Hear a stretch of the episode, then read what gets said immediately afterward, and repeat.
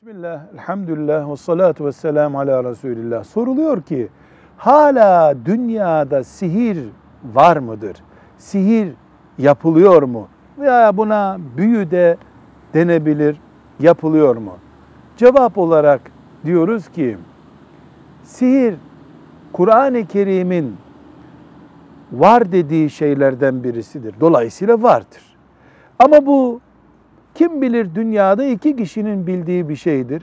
Suistimali çok yoğun bir şekilde var diye bol gösterilmektedir. Herkese büyü yapıldı, herkese sihir yapıldı gibi gösterilmektedir. Bu bir suistimal furyasıdır. Müminler şuna iman ederler. Sihir öğrenmek küfürdür.